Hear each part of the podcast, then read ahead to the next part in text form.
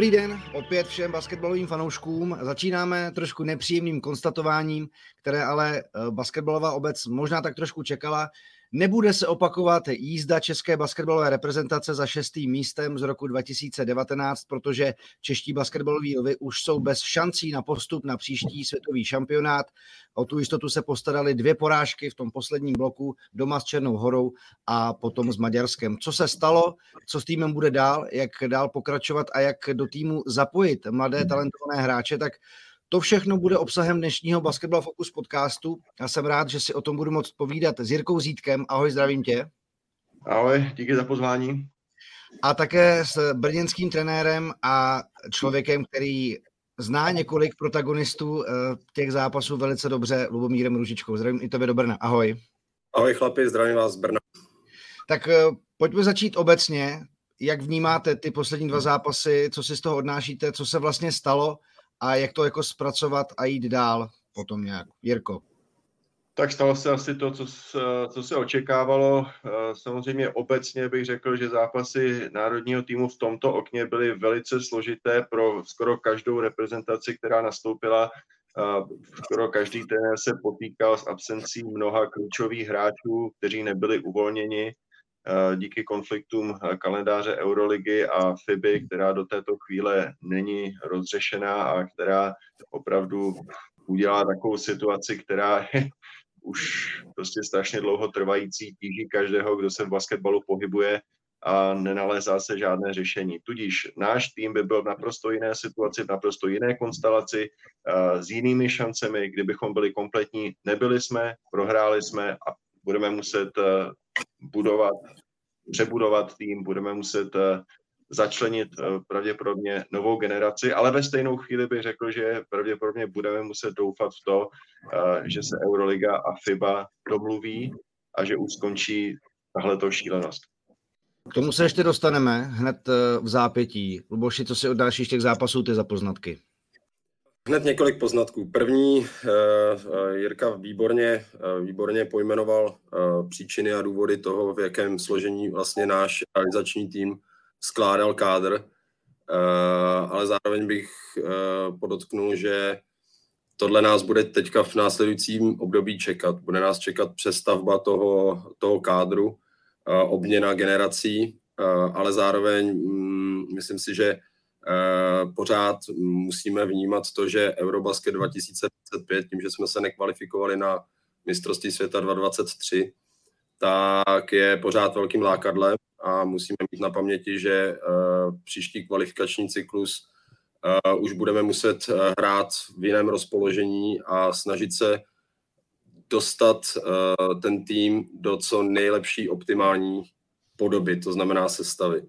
Eh, samozřejmě velmi eh, komplikovaný je pro, pro tým tolik omluvenek i těch hráčů, kteří by jinak normálně byli přítomni, ať už je to Jarda Bohačík, eh, Ondra Sehnal, který měl oni výbornou sezonu v německé Bundeslize, teďka zraněný, takže nám vypadl vlastně ten backup rozehrávač, který byl třeba velmi, velmi platným členem toho kádru na Eurobasketu v Praze, což je několik měsíců zpátky, dva měsíce zpátky a těch omluvenek bylo uh, až příliš, ale zároveň to dalo velký prostor ukázat uh, i nová jména, která uh, ta reprezentace může do budoucna začlenit. Ať už je to David Bem, který měl debit, debit měl i Švec z USK, taky velmi zajímavý hráč ročník 2003.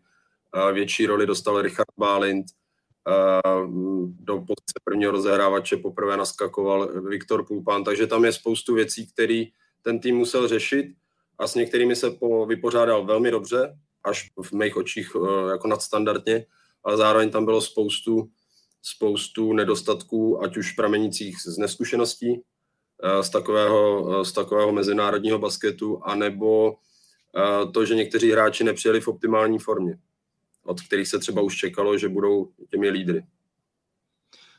Pojďme to pojmenovat. Kdo podle tebe třeba nebyl úplně v optimálním rozpoložení? No tak jednoznačně Martin Peterka, bohužel, eh, i když Martina mám strašně rád, tak na něm vidět, že prostě eh, je v situaci, kdy v klubu hraje menší minutáž, výrazně menší, než hrál předtím v Braunschweigu, hraje v jiný roli a bylo na něm vidět uh, taková nejistota, nerozehranost a menší sebevědomí, protože on je jinak chladnokrevný střelec za tři body, má velmi dobrou anticipaci na obrany i útočný doskoka a nebyl, nebyl v optimálním rozpoložení, ale k tomu on zase k té svíře potřebuje vyváženou hru, to znamená hru do dolního postavení, kde třeba jsme měli Ondru Balvína, nebo nájezd od rozehrávače, což byl třeba předtím příklad v těch e, kvalifikačních oknech, ať už e, Ondra Sehnal nebo Viktor Pulpan, kteří to dobře napichovali do obrany a nacházeli ho volného.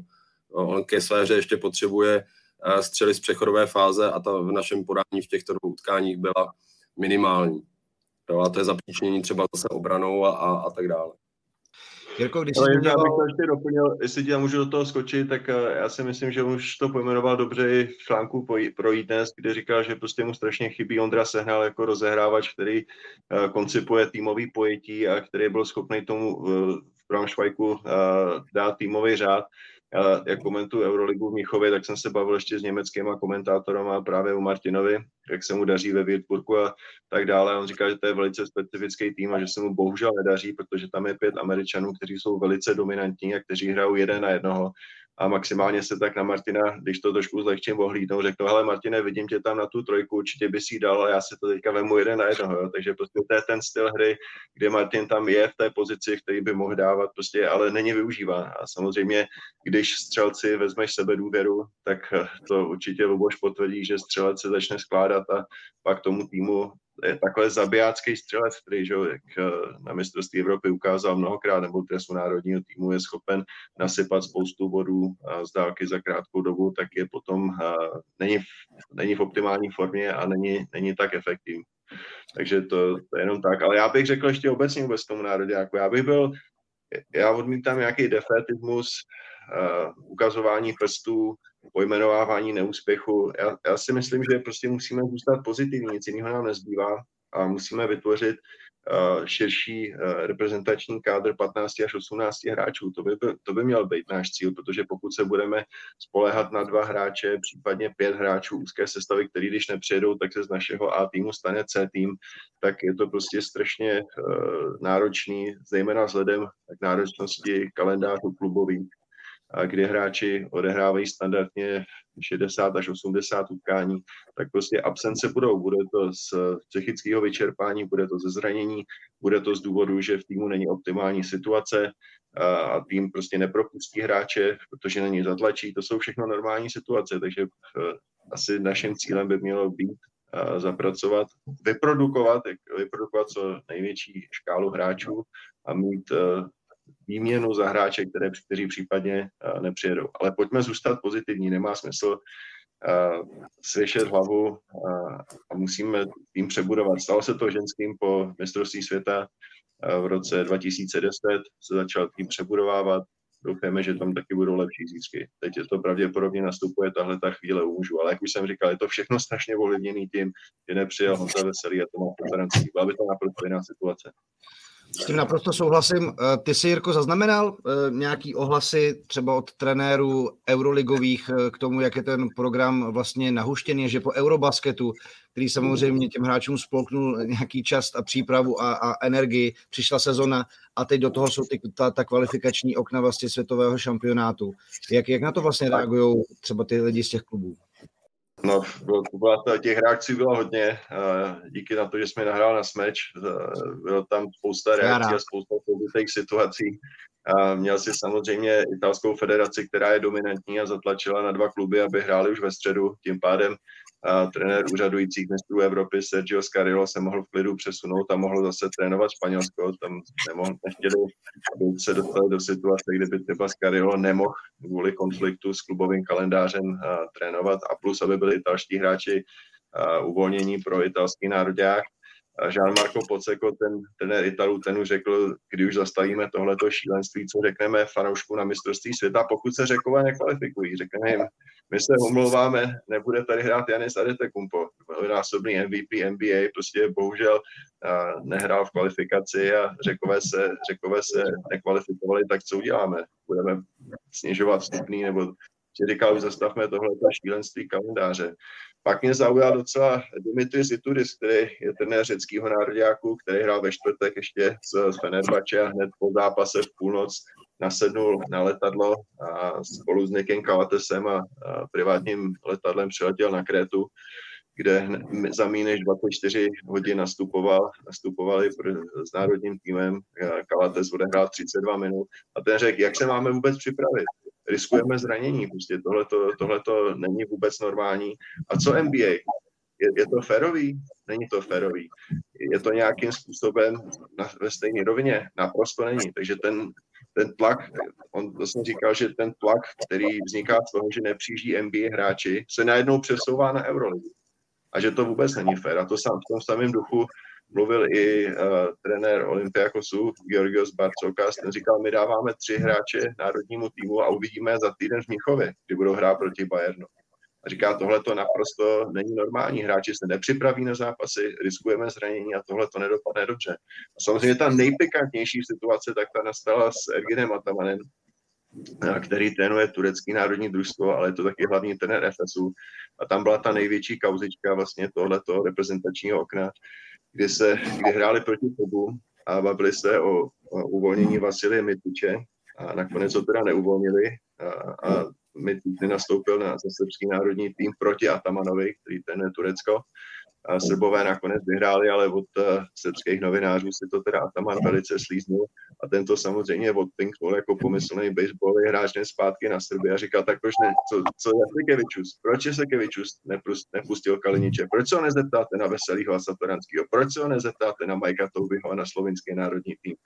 Takže tento hráč stejně říkal, mám zraněného základního rozehrávače Shane Larkina, a Vasilij Micic se musí připravovat eh, s týmem FSU, který v téhle chvíli je na 14. nebo 15. pozici v Eurolize, po tom, co dvakrát vyhráli a, maj, a mají to 2-5, dvě výhry a pět proher, takže i FS je v velice těžké situaci. Takže tam byla ta nejpikantnější situace, kdy docházelo k přestřelkám. OK, díky za tenhle ten kontext. Karty teda byly nějakým způsobem rozdaný a muselo se s nima prostě hrát. Jiný už jste se z balíčku vytáhnout nemohli.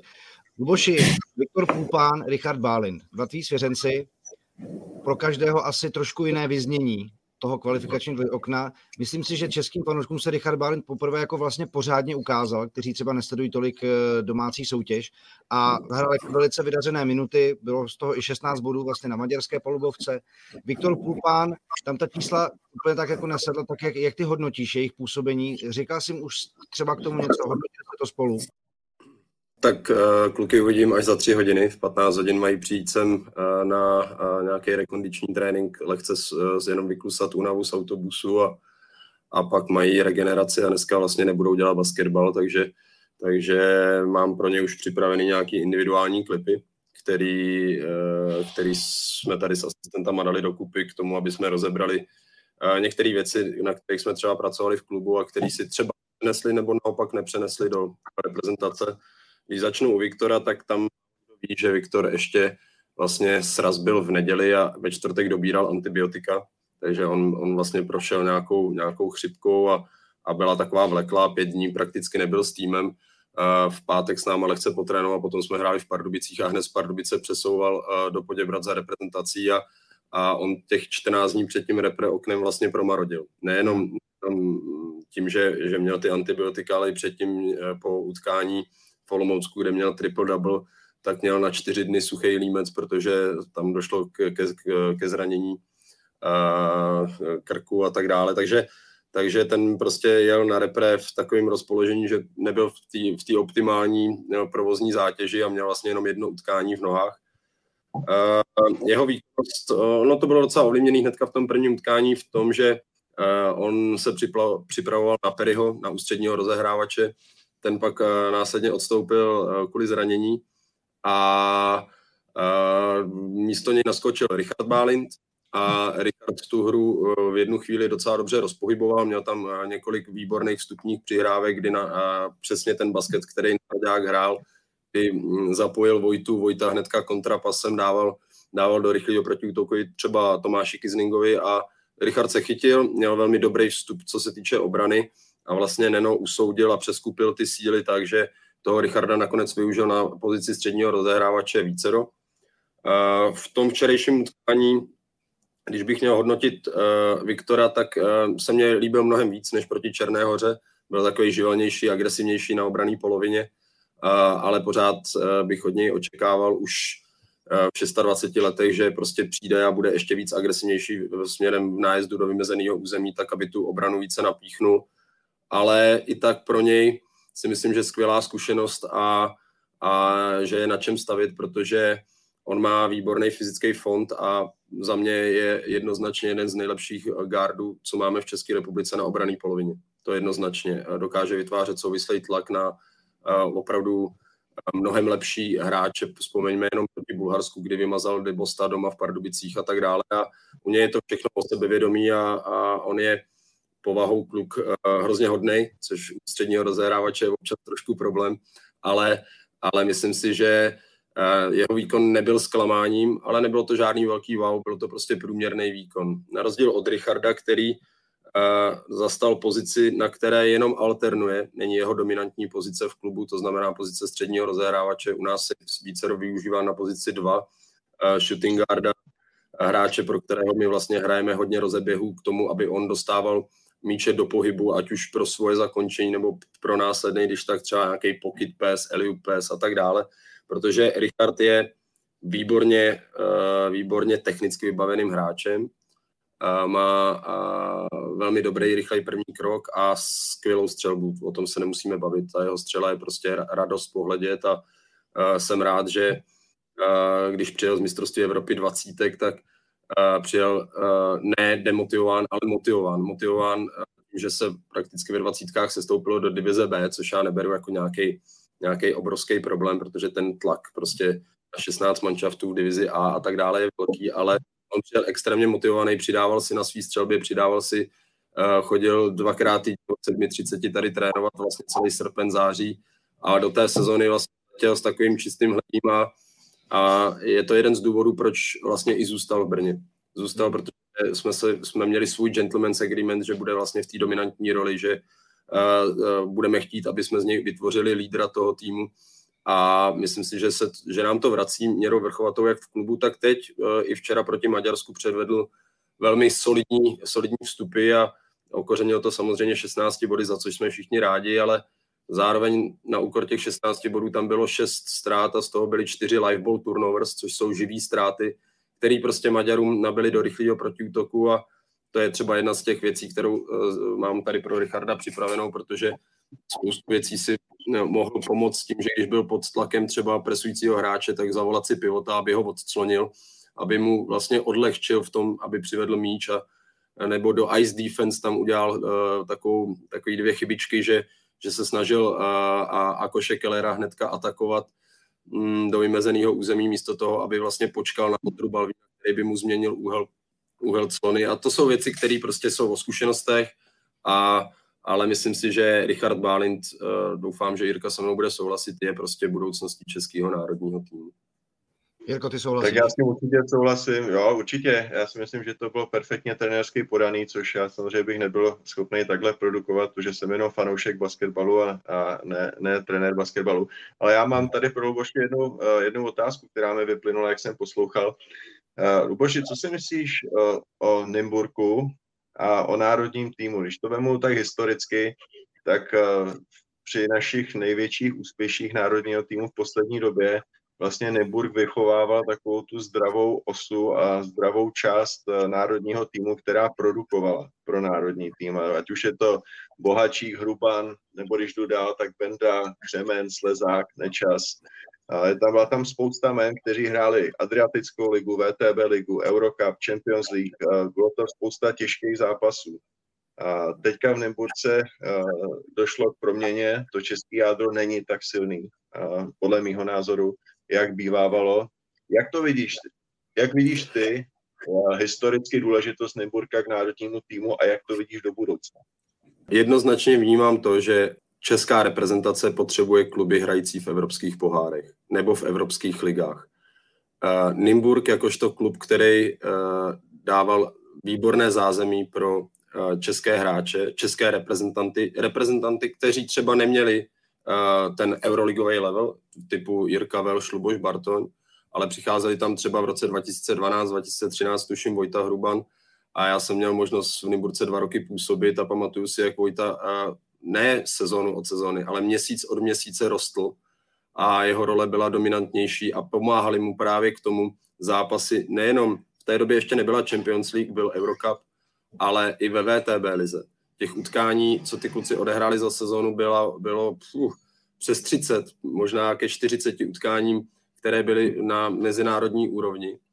A dneska, když se podíváme, tak Nymburk hraje Champions League, kde je základní skupina Champions League změnila vlastně uh, svůj systém a v základní skupině máte pouze šest utkání a pokud by Nymburku se stalo dva roky po sobě to, že nepostoupí dál do další fáze, tak vlastně hráči, kteří v tom Nymburce jsou, ať už je to teďka Luboš Kovář, ať už je to uh, Martin Kříž, potažmo Lukáš Paliza, samozřejmě Lukáš Paliza včera hrál jako náhradní kapitán a je ročník narození 89, takže chápeme, že tam eh, se bavíme už o velmi zkušeným hráči. Ale pak jsou tam hráči jako Franta Váňa, který se vrací po zranění eh, a další. Eh, teď se mě velmi líbil tah od Ládi Sokolovského, kdy do základní sestavy proti, proti tureckému celku dal uh, Rilicha a ten, ten mu to vrátil měrou vrchovatou. Skoro okolností teďka v první lize Rilich uh, sedm trojek, skvělá skvělá užitečnost, jo? takže to sebevědomí je na těch klukách potom extrémně vidět. Eh, česká reprezentace potřebuje Nymburk nebo potažmo ostatní kluby, aby hráli eh, evropské poháry, evropské soutěže. A je teď právě otázkou FIBy, nebo otázka na FIBu jako takovou, to ona vlastně těm klubům nabízí. Jestliže se podívám na FIBA Eurocup, vlastně, což je ten pohár, který se hraje pod Champions League, tak pro hm, celky z České kotliny je to příliš nákladný pohár. Prostě tam si platíte úplně všechno, zatímco v Champions League aspoň náklady na rozhodčí, máte nějaký price money a je to mnohem výhodnější pohár než třeba FIBA Eurocup. To je třeba důvod Brna, které mohlo jít hrát FIBA Eurocup, ale z důvodu toho, že vy vlastně nemusíte v těch šesti zápasech dostat zase až takovou kvalitu, se rozhodlo třeba hrát Severskou ligu, kde máme celky jako, loni jsme hráli Anvil, uh, Anvil Vloclavek, uh, který hrál předtím Champions League, hráli jsme proti Šilau, hráli jsme proti Jenisej předtím, než ještě byl konflikt na Ukrajině, takže proti týmu z VTB ligy. A to jsou prostě utkání, které já jsem třeba loni viděl, že nejvíc dávali právě Richardovi Bálintovi. Což jsem oslým můstkem přešel na to, že my potřebujeme pro tyhle hráče adekvátní prostě evropskou konfrontaci. Spoustu lidí se mě ptá, jak je možné, že začlenujeme třeba tak mladý hráče, 18-17 letý kluky do KNBL, pro mě jako pro trenéra je to mnohem jednodušší je začlenit, protože oni už mají třeba euroligovou zkušenost dva roky po sobě, že startovali na Adidas Next Generation Euroleague Tournament a hráli proti Realu Madrid, hráli proti Zaragoze, hráli proti FSu a, a hráli proti těmto týmům velmi vyrovnaně v 17, v 18 letech. A oni pak přicházejí mnohem uh, sebevědomější a zkušenější. A vlastně to je to, co si pamatuju z Eurobasketu 2015 na Eurobasketu 2015 Jirka Velš jako kapitán týmu prohlásil, že eh, nestačí se dívat, jaký sebevědomí má Saty a Veselka, že vlastně změnili myšlení, ale i ostatní kluci, co jsou z Nymburka, konkrétně to byl Vojta Hruban, eh, v té době ještě Petr Benda a tak dále, že změnili myšlení k tomu, že oni vlastně ty soupeře brali jako rovnocené soupeře, že nešli do toho zápasu, že, že wow, teďka hrajeme proti Srbům, wow, teď hrajeme proti Italům, teď hrajeme proti, já nevím, dalším státům. Pro mě je prostě podstatný, aby mychom, my kluby byli schopní zajistit uh, pro uh, české hráče takové prostředí, ve kterém budou růst. A když ho nebudeme schopni zajistit, tak aby ti hráči měli možnost odcházet právě do zahraničních lig, kde třeba budou mít mnohem větší konkurenci, ať už v tréninkovém procesu, anebo a nebo, při zápasech. Prostě já si přesně pamatuju loňský zápas Severské ligy proti Jenisej, kdy jsme hráli strašně tvrdý utkání. Prohráli jsme o pět bodů a pro mě bylo záhadou nebo záhadou, pro mě bylo překvapujícím, jakým stylem vlastně mladí ruští hráči byli schopni bránit, vytvářet tlak, aniž by u toho použili faul. Zatímco u nás, když my třeba chceme vytvořit na hráče mm, konkurenční prostředí v tréninkovém procesu, aby, aby hráli do sebe tvrdě, aby hráli agresivně, aby hráli fyzicky, tak oni prakticky používají hnedka handchecking, používají ruce a nejsou schopni to dostat. A to bychom úplně rozvedli, to bychom se dostali právě k mládeži. To bychom se dostali k tomu, že kolik mládežnických celků má zahraniční konfrontaci, která je velmi důležitá. Pro mě zahraniční konfrontace od 14 let je strašně důležitá, aby ti kluci prostě pochopili, že ten basket se hraje i jiným způsobem, než co hrajeme my tady třeba v České republice nebo ve střední Evropě obecně. Jo. To je asi tak jako, co se týče toho Nymburka, Nymburk je prostě důležitý mít v úvozovkách uh, nebo ho nahradit kluby, který budou mít ambice a budou chtít hrát tyhle evropské poháry tak, aby v nich začlenili ty český hráči. Jirka Ale já si myslím, že si, že si jednoznačně řekl jednu, jednu úplně, bych to, jenom jestli můžu opravdu krátce navázat, jako pak ti to dám, uh, že nejdůležitější je, aby tam byl adekvátní počet zápasů. Že strašně důležitý je prostě ne, nemít vázaných nebo fixovaných šest zápasů, jak je v případ Nymburka, tam se nikdo neodehraje, nebo hraje z mladých hráčů. To je prostě stoprocentně jistý, uh, je pod, bylo by ideální, kdyby se dostalo zpátky ta mezinárodní zápasová zátěž v jakýmkoliv českém klubu, nebudu něk, některá protěžovat Nymburk, byť jsem v něm hrál, a pak jsem v něm pracoval, ale kdyby se podařilo dostat zase 20 těžkých zápasů, tak by to bylo ideální. Jirko, je to tvoje.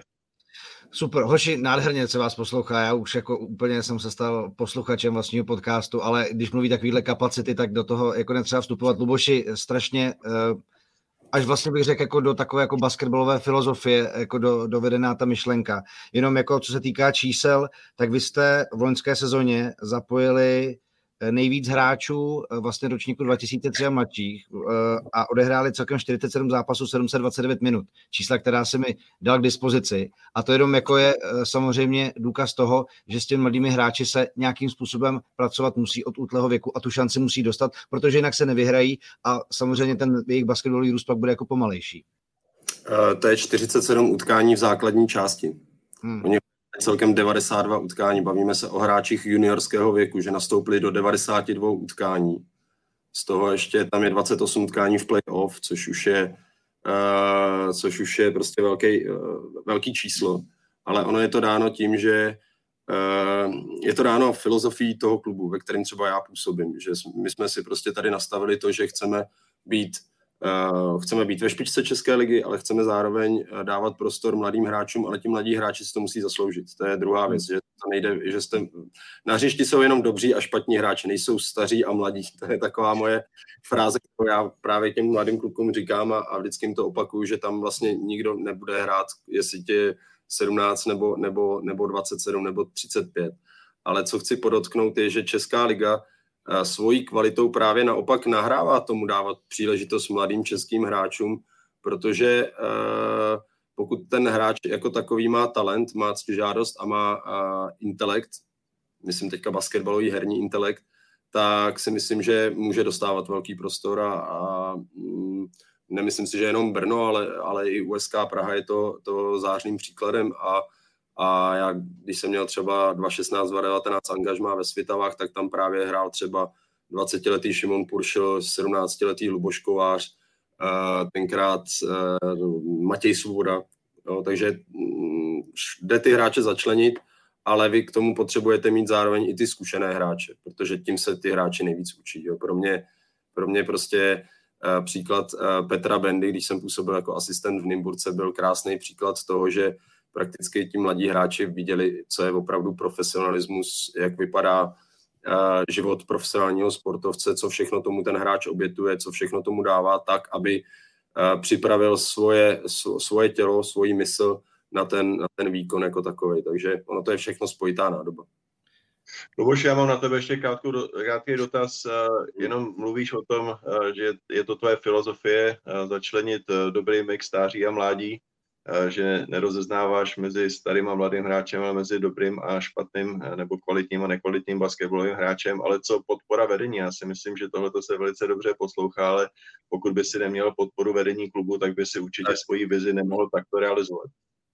Je to tak, je, je to tak, je, je, je pravda, že Uh, konkrétně v Brně uh, mám uh, neskutečně, nechci říct volnost, ale mám v tomhle podporu v rámci toho začlenovat ty hráče, nebát se, eh, nebát se i v uvozovkách riskovat, i v těch těžších utkáních, ať už je to pátý zápas playoff, sedmý zápas playoff a tak dále. Eh, já jsem skoro okolností zastáncem toho, že pokud eh, ti hráči mm, dělají chyby a my jako trenéři, my je v vozovkách musíme nechat dělat chyby, protože na lavice se to ještě prostě nikdo nikdy nenaučil. A pokud eh, my jsme schopni ty chyby eliminovat, což je konkrétní teďka příklad toho Richarda Bálinta, dvě včera ztráty proti Ice Defense, kdy prostě to jsou věci, které jsme třeba řešili s chodou okolností nedávno na, na tréninku i u videa. Bavili jsme se o té situaci, jakým způsobem by měl čekat na pivota a zahrát ten pick and roll, ten tempo pick and roll, pod jakým úhlem. A včera z toho byly dvě ztráty, byly to za, v, mým, v mých očích zapříčení tím, že Richard už byl v laktátu, už, už byl prostě zahlcený, už, měl, už ta jeho minutáž eh, v ten daný okamžik nebyla, nebyla, nebyla zdravá pro to, aby se dostával do těchto situací. Ale přesně tyhle situace, a to si třeba konkrétně pamatuju, eh, zápas o bronz proti Slunetě Ústí nad Labem v koncovce Riča udělá dvě ztráty a jdeme do prodloužení a on dá v prodloužení jako rozhodující trojku. Jo? A zatímco mm, prostě by si každý řekl, uh, jo, tak teďka tam dám buď radši cizince na jeho pozici nebo zkušenýho hráče, protože on se mě složil, ale tím, že mám tohle, jak ty přesně, uh, Jirko, říkáš, jakoby podporu uh, a, a mm, pro, u nás je to jakoby jedna neutuchající touha toho, že my jsme vlastně hrozně šťastně rádi jako v klubu, když ten hráč je třeba nominovaný do reprezentace a my jsme byli ti partnery v tom jeho vývoji. Jo, a budeme rádi, když ty kluci prostě od nás budou třeba odcházet do renomovanějších klubů, do evropských pohárů a bude, budou pak jednou třeba na Brno vzpomínat, že tam dostávali právě ty první, první, první jakoby, uh, věmy, co se týče profesionálního basketu.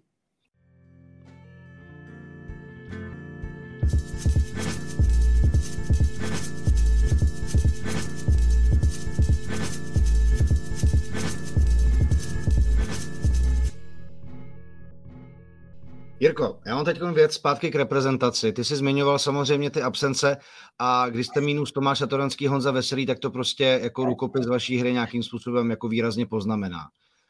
Co má být vlastně jako silná stránka toho týmu, když teda si řekneme, že nějaká velice jako veselá a dobrá éra míří ke konci a ta reprezentace bude bez těchto dvou mimořádných hráčů, kteří jako určovali uh, to, jak ten tým byl a nebyl úspěšný. Co má být uh, ta charakteristika, protože třeba když se vrátím k tomu zápasu Černohorou, který jako basketbalově nebyl úplně krásný, ale Černohorci prostě v některých eh, fázích byli prostě agresivnější, trošku jako fyzičtější a prostě nás jako tak trošku jako přeprali. Tak eh, co bys vlastně ty čekal, že ten tým, čeho se vlastně jako teď vlastně má, jako má chytit, co má být jeho, ten jeho charakter? Já myslím, že musíš eh, mluvit pouze obecně, ale opravdu tady trenérem je Luboš, takže Luboš je pak mě oprav nakonec, ale myslím si, že eh, se vrátím k tomu, co jsem říkal na začátku. Musíš mít z čeho vybírat, musíš mít kusy. Eh, to znamená, pokud budeš vybírat z 12 a 5 bude chybět, tak 7 plus doplnit někoho, koho neznáš, kdo nemá žádné zkušenosti, tak bude velice složitý hrát. Takže uh, pak vemeš potaz další věc, s kterou trenér mu, musí počítat a která je nastavená tak, jak je v současné chvíli. A to je jeden, dva tréninky a jdeš hrát. To znamená, že ty hráči musí mít zkušenosti. Bavili jsme se o tom předtím. Musí mít zkušenosti z evropských palubovek, musí mít zkušenosti s fyzickým nátlakovým basketbalem z pohárových soutěží.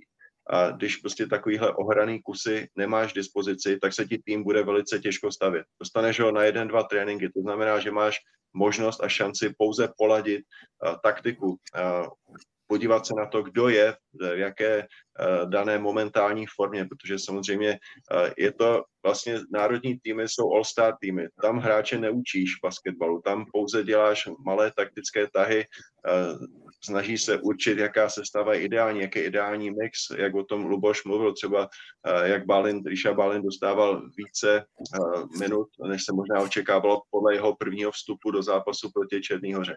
Takže v krátkosti, mít co nejvíce počtu hráčů, kteří jsou odehraní, kteří jsou schopní a ochotní hrát fyzickou a nátlakovou hru, aby si mohl, pokud nemáš tolik talentů v útoku, který asi nějakou dobu mít nebudeme, tak který budou schopní hrát nátlakovou a fyzickou hru v obraně a potom dát to za to nejkratší dobu dohromady. To, to je podle mě jediná možnost, jak, jak se dá postupovat. Černá hora nehrála pěkný basket, ale převálcovala nás svojí fyzičností a nakonec zvítězila. Hmm. Luboši, já když se jako podívám na to, a taky nejsem trenér vůbec, ale když se na to podívám čistě z nějakého jako pohledu nebo perspektivy progresu a to, aby se ty hráči něco naučili, tak když mám tady poslední dva zápasy, Francie, Černá hora v únoru, tak kdybych chtěl ty hráče to nechat si opravdu vyzkoušet co nejvíc, tak bych možná v tom posledním okně úplně jako nechal hrát Ondru Švece, Davida Béma a nechat, jako, jak se vzpomíná takové ten, ten Eurobasket 2017 Rumunsko, kde ty prohry naučili ty hráče prostě dostat nějakou roli, mít tu odpovědnost a nějakým způsobem to nakoplo ten tým té úspěšné éře, tak jestli třeba ty, kdybys tu možnost měl, tak jako jestli by si tohoto cestou šel, protože ten včerejší rozdíl té třetí čtvrtině se i tak jako uh, tam byli docela zkušení hráči. To není tak, že by tam pobíhali prostě 19 letý kluci, ale byla tam to jako to zkušenější, nebo ti hráči, kteří mají taky něco odehráno. Tak jestli to prostě jako nevyměnit úplně takhle. Ale Jirka se ještě hlásí, protože... No to já se ještě hlásím, než, než, než to Luboš analyzuje z trenerského pohledu. Já si myslím, že Luboš ty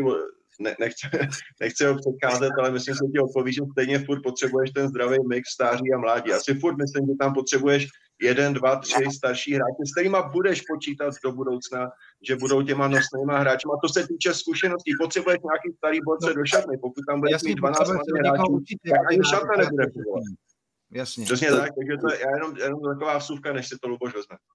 No, já určitě souhlasím tady s, uh, s Jirkou Zítkem, protože eh, jenom tam teďka hodit 12 neskušených hráčů, tak by nebylo zdravý. Určitě tam je potřeba se zamyslet nad tím, kdo, eh, nad kým uvažujeme pro kvalifikační cyklus pro Eurobasket 2025, jaká je vize vlastně z reprezentací, co se týče Eurobasket 2025, mistrovství světa 2027, my si musíme uvědomit 2.27, kdo z těch hráčů ještě bude reprezentovat. 2.25, kdo bude reprezentovat. Jaký je vlastně ten teďka dlouhodobý anebo dlouhodobý cíl. Bavíme se o tom, že třeba Balvín je ročník narození 92, no tak určitě za dva roky uh, není nikde dáno, za dva, za tři roky, že, že by ještě nemohl být platným hráčem. Zemí dík mu bude Ježíš Maria 33, to není žádný, žádný uh, veterán, uh, jako evropských palubovek, známe hráče, kteří hráli do pozdějšího věku. Tam právě hráče kolem ročníku 93, Tomáš Kizling, takže taky teď je v optimálním věku. Já doufám, že brzo si najde angažma, protože z rodinných důvodů prostě zůstává bez angažma, což je naprosto legitimní. A to by měly být nějaký, nějaký hráči osoví. Uvidíme, jak se k tomu postaví kluci kolem ročníku 90, 89, 90, 91 nemám žádný informace, že by někdo z reprezentace chtěl mermomocí teďka končit nebo odcházet, ale je potřeba si zase říct, eh, jakým způsobem to vyvážíme. Jestli to uděláme 50 na 50, 50 teď se bavíme o tom únorovém repre jestli chceme 50% hmm. hráčů, 50% mladých, nebo 70% eh, mladých, 30% zkušených. Je to hodně o komunikaci taky, protože tě, spoustu těch hráčů jedou v režimu klub repre, klub repre už strašně dlouhou dobu. Jo, vezmeme si uh, Vojta Hruban, uh, Jarda Bohačík, uh, nebavím se ani uh, Saty Veselka, jo, protože ty teďka podepsali uh, dlouhodobý kontrakty v Barceloně a vidíme, jestli jaký konsenzus vůbec najde FIBA mezi, mezi Euroligou pro další kvalifikace, protože další kvalifikace pro Eurobasket 2025, který my se účastníme, to bychom zase byli bez, uh, asi pravděpodobně na některý okna bez Veselky a Satyho. Takže těch otázek je spoustu, co si uh, ten realizační tým, potažmo management toho národního týmu musí teďka položit a jakým způsobem to pojme. Mně se líbí myšlenka, kterou tady řekl Jirka, a to je jednoznačně vytvořit nějaký 18 jmenej seznam hráčů, s kterými být neustále v kontaktu, pracovat s nimi, Eh, s tím, že prostě ten výhled pro ně je do reprezentace a mít pro ně nějakou tu vizi, tak jak to třeba udělali velmi dobře a, a hrozně hezky o tom mluvili Finové, který prostě měli nějakou vizi, měli nějaký program a prostě šli si za svým cílem. A ono se to jednoduše říká, ale ono to má spoustu proměných, protože to nejdůležitější, co ty kluci potřebují, je zdraví. A to eh, nás teďka nezastihlo národák, vypadly nějaký tři, čtyři jména plus eh, dvě omluvenky z Euroligy plus například Patrika v Japonsku a tak dále, a to už bychom se zase vraceli tam zpátky k tomu. Já si myslím, že se to musí eh, chlapi v realizačním týmu vyhodnotit a oni si to vyhodnotí na základě prostě nějaký, nějaký jako hlubší analýzy, jakým směrem se chtějí vydat. Mm-hmm. Ale jako já jsem takový pozitivec, že já bych toto zakončil jenom pozitivní myšlenkou a já si myslím, že Euroliga má novýho CEO, to je Marshall Glickman a nový prezident Dejan Bodiroga, takže si myslím, že jsou to dvě čerstvé tváře na straně Euroligy na straně FIBY, tam je Andreas Taklis, který tak, jak ho znám osobně z jednání a ze setkání, je velice otevřená hlava a určitě bude hledat i on kompromisní řešení. A já si myslím, jestli mohu predikovat, takže únorové okno se odehraje tak, jak je, tedy v konfliktu s euroligovým kalendářem za určitého myšmaše a hledání uh, možností a situací podle toho, jak to bude mezi federacemi, kluby, Euroligou, hráči. A to bude takové složité, ale mám velkou naději, že od toho dalšího reprezentačního cyklu nebo dalšího uh, cyklu FIBA to dojde k nějaké schodě a dojde ke změně. Já to vidím pozitivně. Dobře, a teď samozřejmě na závěr otázka, která se možná tak jako legitimně nabízí, uh, protože Ronen Ginsburg už bude na lavice národního týmu jako jednu dekádu v podstatě, tak jestli v této etapě, já chápu, že to je na někom jiném než na nás, ale i jestli by nedávalo smysl, že by to vzal vlastně i někdo jiný, anebo myslíte, že by na tuhle etapu ještě třeba Ronen Ginsburg měl tomu týmu co dát? Je to jako otázka prostě na vás, jako lidi kolem basketbalu, kteří se pohybujete. Nikoho neodvoláváme, nic, nic z toho jako nebereme, ale prostě ta otázka ve vzduchu asi visí a je po těch letech legitimní se zeptat, jestli jako teď něco nekončí a nemá začít něco jiného prostě. Pokud chceš někoho odvolávat, tak už musíš mít uh, nějaké řešení nebo nějaké možnosti na stole. Uh, no. Samozřejmě já jsem teďka, když to na mě takhle vybapnul, jako správný investigativní novinář, tak mě, mě to zaskočilo, i když zaskočen nejsem často a nejsem rád zaskočen, tudíž nejsem na to připraven. Myslím si, že bych dohrál to příští okno, tam nedává mi žádný smysl absolutně o tom uvažovat. A pak by... Jako opravdu se bavím jako po nějakém novém cyklu Eurobasket, ne, ne, 2025 a tak, jo. Rozumím tomu, ale myslím si, že je potřeba si sednout, je potřeba znát a pravděpodobně po deseti letech, po dekádě u národního týmu také názor Ronena Ginsburka, který přešel do většího klubu v této chvíli, který hraje Eurocup, tak i znát jeho názor na vytížení. Neno samozřejmě nemládne a není to nic jednoduchého jedním zadkem sedět na dvou židlích, na židli národního týmu i, i klubu. A tlaky tam samozřejmě jsou z obou dvou stran na výsledky, takže je potřeba znát jeho vizi a je potřeba znát také vizi federace. A federace samozřejmě má dalších pět měsíců na to, aby se nějakým způsobem, ať už je to sportovní úsek, nebo ať je to vedení federace, shodli na tom, co očekávají od dalšího reprezentačního cyklu. Já jenom doplním, eh, souhlasím s Jirkou, že první naprosto legitimní po eh, tolika letech je, aby někdo komunikoval, respektive určitě komunikují eh, s Nenem a ptát se i na jeho plány, na jeho energii, protože to není jednoduchý vést klub a hned reprezentaci a pak zase klub. A je v tomhle cyklu je až obdivuhodný, že skoro 10 let je takto vytížen, ale zároveň on musí k tomu mít ještě tu sportovní ambici. A to já nechci tady spekulovat a nevím a nebudu uh, vůbec to, to rozpakovat, ale je potřeba s, s Nenem mluvit. A po případě uh, toho, že by on uznal za že v tom chce pokračovat, tak musí vědět, uh, v jakém módu, s jakým realizačním týmem, a zároveň to je důležité vědět, jaký budou ty repre okna, o kterých tady mluvil Jirka, protože něco jiného je, když se, se hraje kvalifikace celý srpen a pak se naskočí kolem 15. září do klubu, tak eh, je to přece jenom něco jiného, než když se hraje listopad, únor, listopad, únor, po případě potom nějaký uh, další dodatečný kvalifikace třeba na konci června, kdy zase vám tam přijedou hráči po sezóně unavení. Takže to je, to je první A. V případě toho, že by uh, ať už jedna nebo druhá strana prostě nenašli společnou řeč, že by nechtěli jít společnou cestou do dalšího reprezentačního cyklu, tak hledat variantu B, a teď je otázka varianta B, zdali zahraniční trenér, český trenér, ale to je všechno vlastně otázka eh, jakoby teďka pěti měsíců, kdy ty, eh, ta, ta federace si musí říct, nebo ten sportovní úsek eh, si musí říct vlastně s jakou vizí půjde do dalších let. Co je vlastně ten hlavní primární cíl? Kvalifikovat se na Eurobasket 2025 nebo mistrovství světa 2027 nebo pokusit se o bojí. Zároveň u toho dělat generační obměnu. Spoustu proměných, který ty lidi si musí dát na stůl, na papír a prostě říct si, s kým do toho půjdou. Mě to zajímalo i z toho pohledu, že samozřejmě jako možná basketbalový fanoušek si řekne, že to je vlastně jednoduchá věc, ano, ne, ale mně se líbil ten váš pohled samozřejmě jako zkušených lidí eh, od Fochu, že eh, těch faktorů a proměných, které se v tom musí zohlednit a těch lidí, kteří do toho zasahují, je opravdu hodně a jde tady o nějakou kontinuitu, o nějakou jako další strategii, vizi, že to není, že to není věc, že by se jako lůsklo prstem a něco se změnilo a, a, a začalo to nějak zase fungovat.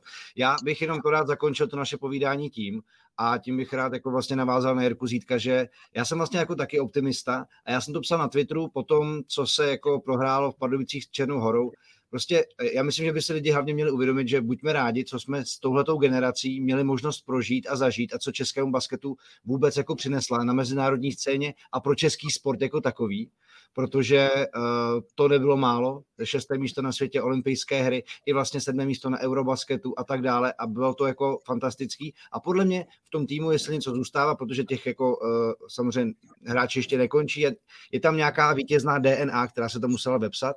A to, co jsme tady pojmenovali uh, v rámci jako lidí, jako je třeba David Bem, Richard Bálint a, a tak dále, tak je tady určitě chuť pracovat s talentovanými hráči, kteří tomu týmu můžou taky dál něco vtisknout a mají se od koho učit. Takže jako já v tomhle tom jsem optimista, že ano, možná se teď příští rok nebudeme koukat na Indonésii a Filipíny s tím, že budeme hrát finále mistrovství světa, bohužel ne, ale na druhou stranu uh, je dobrý jako koukat ještě trošku za horizont a vidět, že jako další cykly dalších turnajů tady budou a, a, a jako nejsme basketbalová velmoc typu jako Řecko, Španělsko, abychom mohli pořád vyhrát, nejsme kapela, abychom pořád vyhrávali, že jak se říká. Takže uh, v tomhle tom je potřeba vidět, že možná ukrok zpátky, dobře, ale je tady nastartováno něco, co, co může fungovat dál. Vidíte to Jirko Zítku podobně? Jirko, já bych ještě jenom, jestli můžu, můžu se kouknout dál, než je český rybník. Můžeš, prosím, podívej se. Děkuji. V tom případě musím zmínit jedno jméno. Viktor Vembenejama. Tohle to je budoucnost evropského basketbalu, pánové. Francie zneuctila Litvu 65-90 v Litvě. Naprosto zdominovala, zneuctila, zadupala do parket. Viktor Vembenejama 20 bodů, 9 doskoků. Včera, počkej, počkej, já se teprve rozjíždím. Já se teprve rozjíždím. S Bosnou Hercegovinou. Vítězství 92 56, totální dominace, naprosto fantastický výkon tohle toho teenagera z Francie. 19 bodů, 4 doskoky, 3 trojky, jedna trojka z jedné nohy. Já, já nemůžu říct dostatek pozitivních věcí o tomhle mladíkovi, který se zdá, že má hlavu na svém místě, je neskutečně mentálně tvrdý a já se nemůžu dočkat na to, dívat se na další zápasy Viktora Vembenyámy, ať už na klubové úrovni, na úrovni národních týmů pro, pro další roky. Luboš, jak ho vidíš? To je, to je mimozemšťan, tenhle chlapec. To, to, já doufám, že přijede v únoru sem na reprezentační okno. Moc bych si to přál, protože to si myslím, že by byl obrovský lákadlo pro českého fanouška.